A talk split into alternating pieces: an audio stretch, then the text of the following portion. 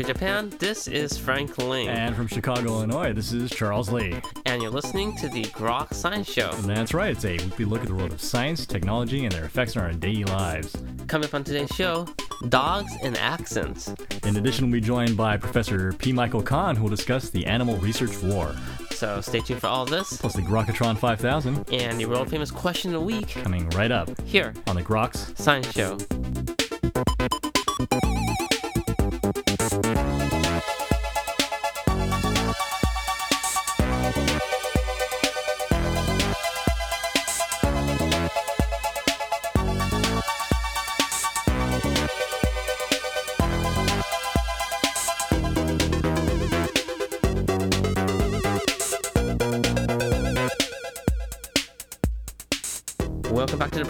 I'm Frank Ling. And I guess that makes me Charles Lee. How you doing, Frank?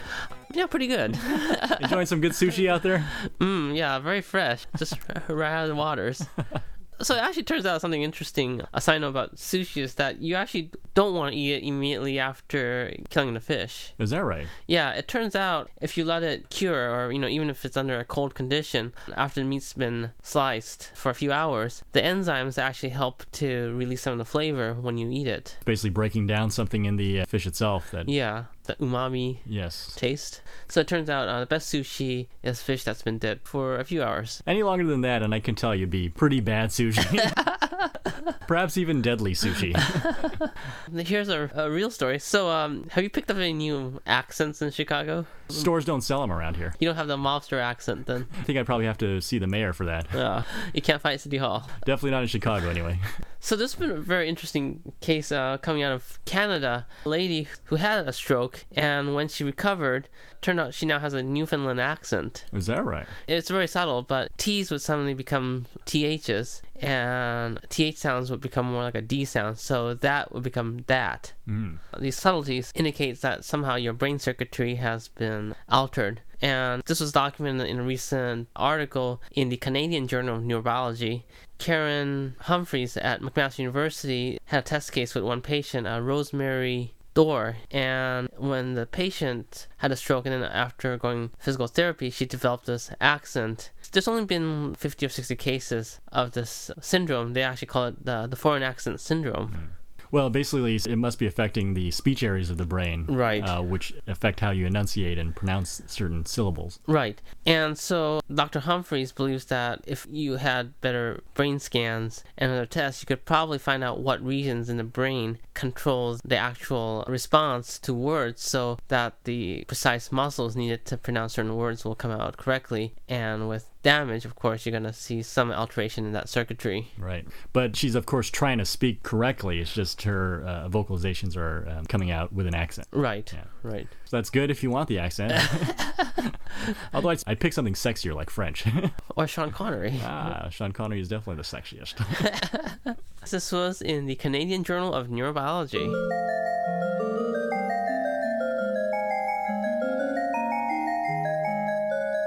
I wonder if dogs have strokes. I thought all animals can potentially have strokes, right? Probably. You just don't see them around. Although think... probably the effects are mostly deadly. yeah. you rarely see the ones that survive because it's kind of old yeller time at that point. in any case, researchers have been interested in how dogs have their multiple traits, you know, big, small, their hair size, this kind of thing. Right. And it's been several years of breeding of dogs that all these genes have led to the various breeds that they have. Okay. And so now researchers are actually trying to pin down which genes are responsible for the makeup of certain breeds and types. Mm-hmm. This is actually quite interesting because researchers not too long ago found a region of the DNA which was responsible for behavior such as herding in collies. Okay. But now new research uh, in genetics have found a number of other genes, what are called single nucleotide polymorphisms in these genes, mm-hmm. that lead to certain characteristics like their size or their hair color. So are these genes, do they give rise to a number of traits or are these genes very specific to just one or two traits? Oh, well, for the most part, the genes that they found tend to be very specific to certain types of traits, like mm-hmm. either the size of the dog or its hair color or something like that. Mm-hmm. But it's thought that as they keep looking at this, they can build a complete genetic profile for each dog and perhaps then lead to new varieties and breeds. Oh, you mean like you can design your own dogs? Yeah, well, you know, just point and click and be delivered by Amazon 10 weeks later. It's like, you know, ordering a new car. yeah, except cars less faithful than the man's best friend, right? Well, they don't poop. Just toxic emissions, right? It's the old kind. Yeah. anyway, so this was very fascinating work, and it's certainly interesting to all the uh, dog lovers out there. It was reported in a recent edition of Genetics.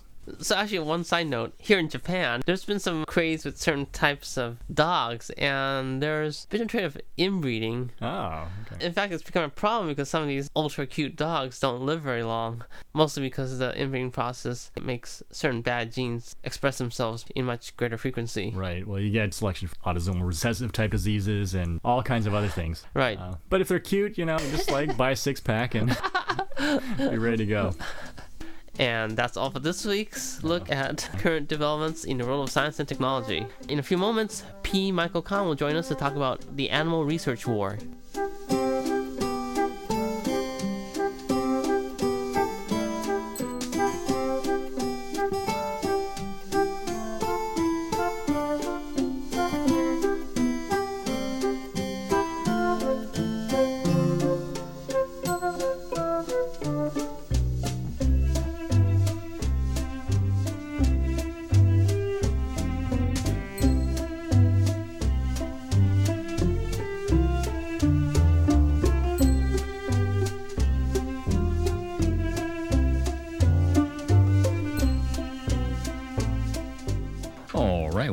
To the Grok Science Show. Well, medical science in the past century has been greatly advanced by animal research. However, the use of animals in medical research is not without controversy. Indeed, medical researchers continually are under attack from animal rights activists. Well, joins today to discuss this issue is Professor P. Michael Conn. Professor Conn is professor of physiology and pharmacology and cell biology and development at the Oregon Health and Sciences University. He's also the associate director of the Oregon National Primate Research Center. Author of numerous scientific publications, he has also penned the new book, The Animal Research War, which explores this issue for a general audience. Professor Conn, thank you very much for joining us today on the Grok Science Show. Thank you very much, Charles. Call me Michael, and let me mention that I co-authored that with Jim Parker. Well, so this is actually is a very fascinating book that you've written with uh, Mr. Parker there. I'm, I'm curious about it has somewhat of an incendiary title, The Animal Research War. In what sense is this a war? Well, that's an interesting question. There is a very real and very violent war going on right now against animal research. It's almost invisible in the media. Jim Parker and I wrote the book, The Animal Research War, in order to try to place this issue on the public agenda. We tell, for example, the stories of two researchers, very good researchers, who walked away from productive careers because they feared for their family's well being. We want people to know that these extremist groups are having a strangling effect on drug development things that we need so desperately. The book talks about the changing way the public perceives animals, the motivation behind animal extremism, and the plight faced by scientists, the value that comes from animal research. The book is all about the battles, spies, and casualties of the animal research war. Hmm. I'm curious, what is the motivation for a lot of these animal activists? You know, that's an interesting question. Right now, I'm in Washington, D.C., attending an interesting conference that's being attended not only by scientists and media people, but individuals who are very pro research, as well as, for the first time, large numbers of police authorities. And I've asked some of them that very same question. The problem is, if you try to understand it, we often get positioned as the bad guy. The truth is that on one end of the extreme, you have people that would torture animals. On the other end of the extreme, you have people that want to give animals rights. We are in the middle. We are the welfareists. We want the best things for animals. We want the advantages that come from animal research to be used in people and animals, and we will stand for nothing short of outstanding animal care. It's true, for example, that at our facility, the uh, primates are very well cared for, and in many situations, better cared for than the average poverty line child in the United States. Uh, and yet, the sort of attack that's made by a lot of these animal research activists is that these animals are mistreated and, and tortured in a lot of ways. That's a common claim, but right now we're in a situation where UCLA is suing extremists to stop a campaign of terror, vandalism, and threats directed at faculty and administrators. UCLA van was firebombed sitting in Irvine, California, uh, less than a month ago. The University of Utah is supporting legislation to protect their scientists so their children aren't menaced, their pictures aren't put on the web, they don't receive razor blades in the mail. At the University of California in Santa Cruz, there was a home invasion less than a month ago. We have colleagues in Portland whose cars have been spray painted and covered with paint stripper, whose homes are painted with animal rights graffitis. Fire bombs are going off in LA. The Society for Neuroscience has felt it necessary to issue a best practices document. This is unusual because they're actually giving universities instructions on how to protect their researchers from extremists. This is a civilized country in the year 2008. What is going on? Indeed, what is going on? I mean, doesn't this seem a little bit hypocritical even from their end? Well, it's particularly hypocritical. We're well aware of animal extremists who take advantage of all of the things that have come out of biomedical research.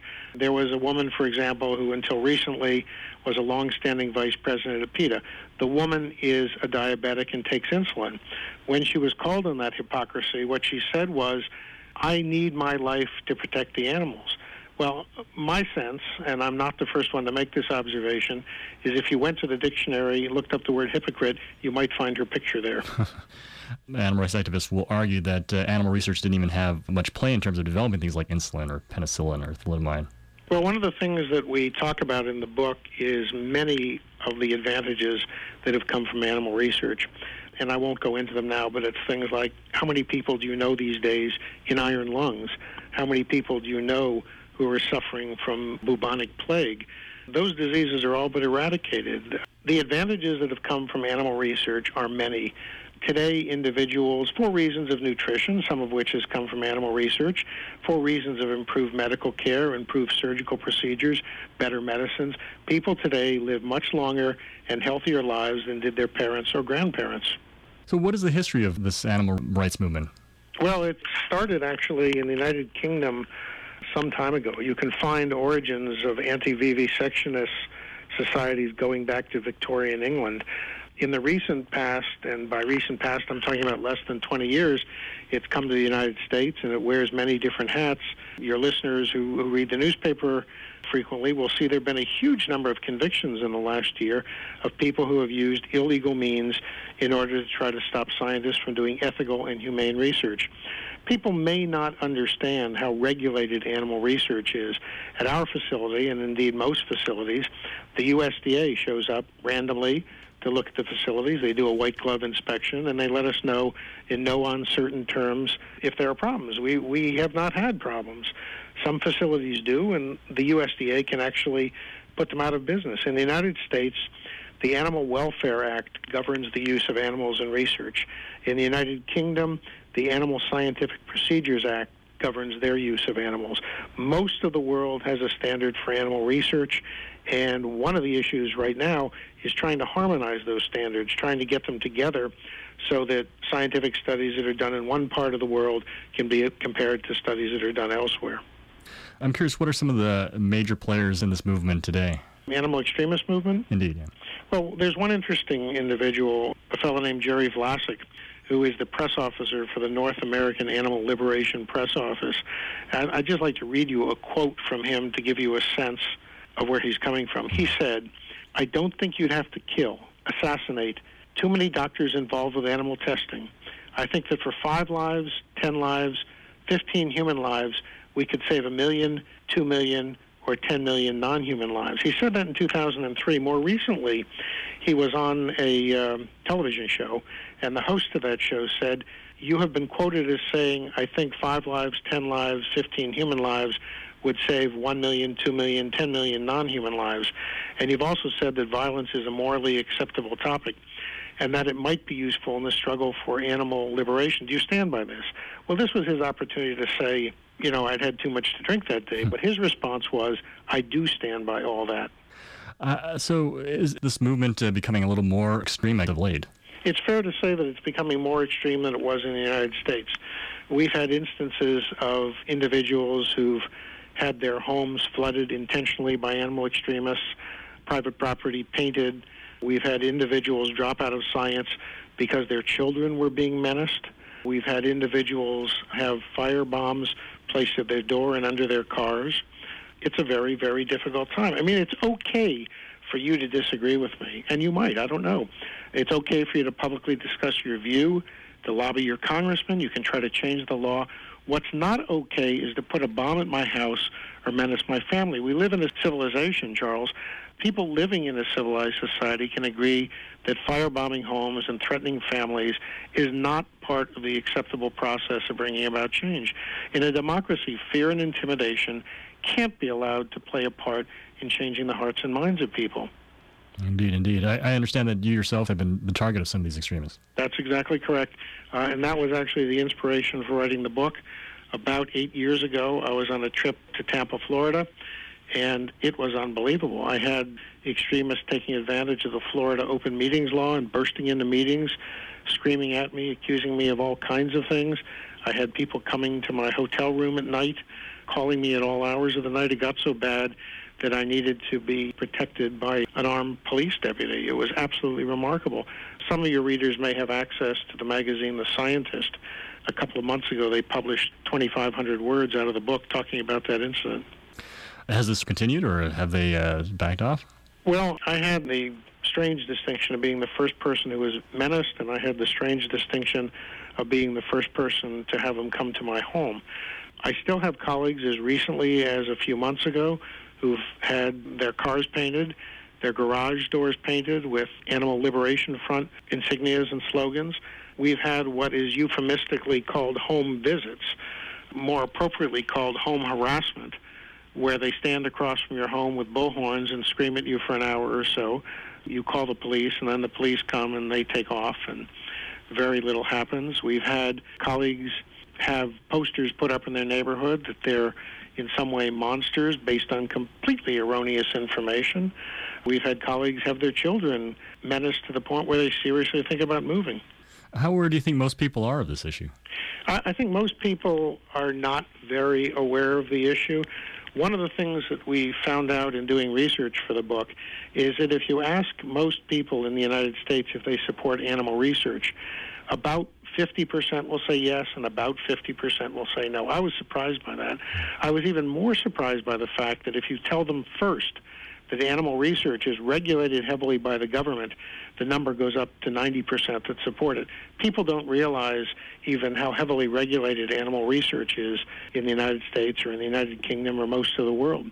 So it's a big problem. Mm. Uh, the onus should be on us to talk more to the public. Uh, unfortunately, us scientists can be a bit geeky. We're sometimes afraid. We're not well media trained. And you know how it is. When people are in the minority or think they're in the minority, they tend to clam up. Hmm. So, is, is there much effort being done then to bring this uh, issue to the fore? Well, professional societies have been loath to do this, with a few notable exceptions. The Society for Neuroscience and the American Physiology Society have been two that have spoken up. Many societies are afraid that if they do it, they'll become a lightning rod.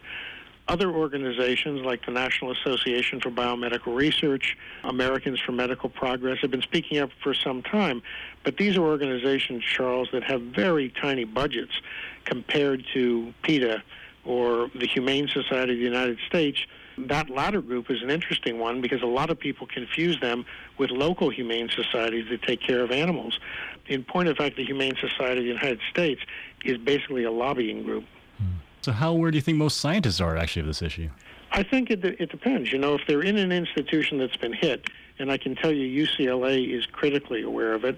I have colleagues there, and they are very much aware of it, and, and they're terrified of it. If you had colleagues walking away from their productive research careers as a result of being threatened, you would be well aware of it. The problem is you, you leave the state of California, and very few people know about the issue. Hmm. So, what do you think are some recommendations then for getting this issue maybe more to the front? Well, I think we've got to speak up. I mean, we, we've got to speak up. If we do not, it's at our own peril. That was one of the reasons that Jim Parker and I wrote The Animal Research War. We want to tell this story. We want to get it on the public agenda. We want there to be discussion of it. We're okay talking to people who are reasonable opponents of our view. What we're not okay with is getting razor blades in the mail and threats. We open our facility and tour through about 3,000 people a year. Those can be school kids, those can be members of church groups, community groups, people who want to see it. We're basically an open facility. Uh, we allow people to come in and see what we do. We have summer programs. I think this summer we have just shy of 100 students that are going to be there. We have programs for biology teachers to come in and work in our facilities. I think that kind of outreach is extremely important because the public has a right to know and they need to know. The problem with the way things have been done, Charles, is that you know how the human mind works. Typically, you collect enough information to make a position for yourself, and then you stop collecting information. Mm-hmm. The problem is the facts that have been put in front of people by animal extremist groups generally untrue and generally relying on images that come from 20 years ago or more, and no one knows really what institution they came from, but these horrific pictures of monkeys in elaborate head outfits are presented as being present day, and nothing could be further from the truth. We've got to get people to understand this. So, do you think, in, in a sense, it's almost a failure on the part of scientists for actually getting the, the real message out there? Well, I think we uh, we own part of that blame. There's no question about it. Maybe it's a wake up call for scientists to do something better, right? I think it is, but you know how it is. I mean, it, it's very much like in the in the 20s when you had store owners paying protection money to the mob and they never spoke out. I mean, look what happened in Nazi Germany before people came forward. I mean, even among some scientists, there's not a clear picture of the pervasive nature of the problem. What do you think are maybe some final messages that really the public needs to know about animal research? Well, I think the public needs to understand that animal research is heavily regulated, that it's extremely humane, and that great things come out of it. I would not want to be the person to tell the parents of a critically ill child that the life of their child and the ability of that child to have a happy and productive life is in some way worth less than the life of a lab rat. I think scientists have to speak out. They've got to come forward. They've got to tell their stories. And I think what I would like to see happen is a few to come forward and then a large number to come forward. One of the lessons that we've learned from the United Kingdom is that when the public comes forward, and there was a massive movement there, that was actually led by a young person called Protest, P-R-O hyphen T-E-S-T, in favor of animal research, um, that that event led to generalized public support, law changes, and much more in the way of harassment. I would tell you that protest was really founded when there was an effort by animal extremists to shut down the construction of facilities at Oxford and at Cambridge. And one of those facilities opened just a couple of weeks ago. Actually, I- I'm curious, how does the animal rights movement uh, compare across the world? Well, it's different in every country, but it's growing. In fact, one of the things that we've learned at this meeting is that there is a new effort to recruit animal extremists in Asia. Uh, it started in the UK, as I mentioned, came to the United States. I've published a number of articles in scientific journals and a recent one in the Skeptical Inquirer for the general public about this issue. And what's interesting is that I'm getting back a lot of mail from South America. I'm getting even some mail from Africa, a great deal of mail from Japan and China. People talking about the fact that this is a breaking issue in their countries as, as well. Well, it certainly is a very fascinating issue. I think certainly important, I think, for the public to know uh, the benefits that animal research has. And Professor Conn, I do want to thank you very much uh, for joining us today to talk about it. Uh, the new book, of course, is The Animal Research War, which I hope a lot of people will go out and take a look at. Professor Conn, thank you very much for joining us Thank you very much, Charles. And you were just listening to Professor P. Michael Conn discussing the animal research war. This is the Grok Science Show. Coming up in just a few minutes, it's the Grokatron 5000 and the world famous question of the week. So stay tuned.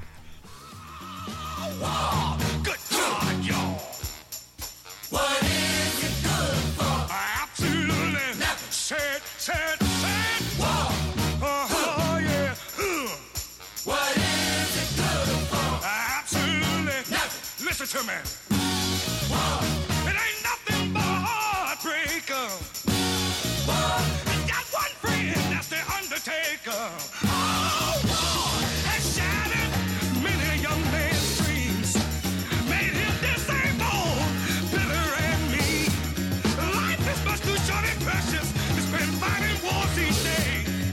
War can't give life,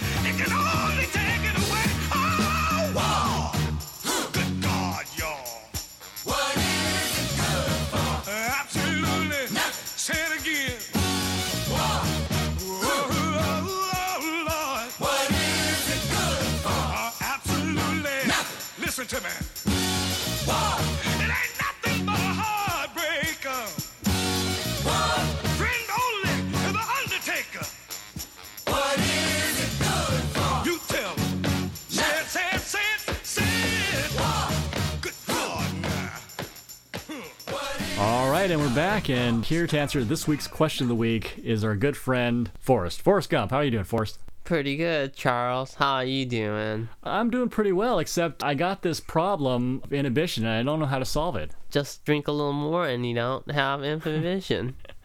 but you're probably wondering what an allosteric inhibitor is, right? It, it keeps me up all night. Well, it's a funny thing that happens when a substrate finds the wrong part of a protein, making it a little bit funny. Works in different ways. That's what happened to my brain when I was growing up. Well, we love you just the same, Forrest. Thanks for joining us today again. My name's Forrest. They call me Forrest Gump. And that's all for this week's edition of the Grok Science Show. Make sure you tune in next week for more from the world of science and technology. If you'd like to contact us here at Groks, you can email us at groks at hotmail.com. For the Grok Science Show, I'm Frank Ling. And I'm Charles Lee. Make sure you also see us on the web at www.groks.net. Have a great afternoon and stay tuned for more music.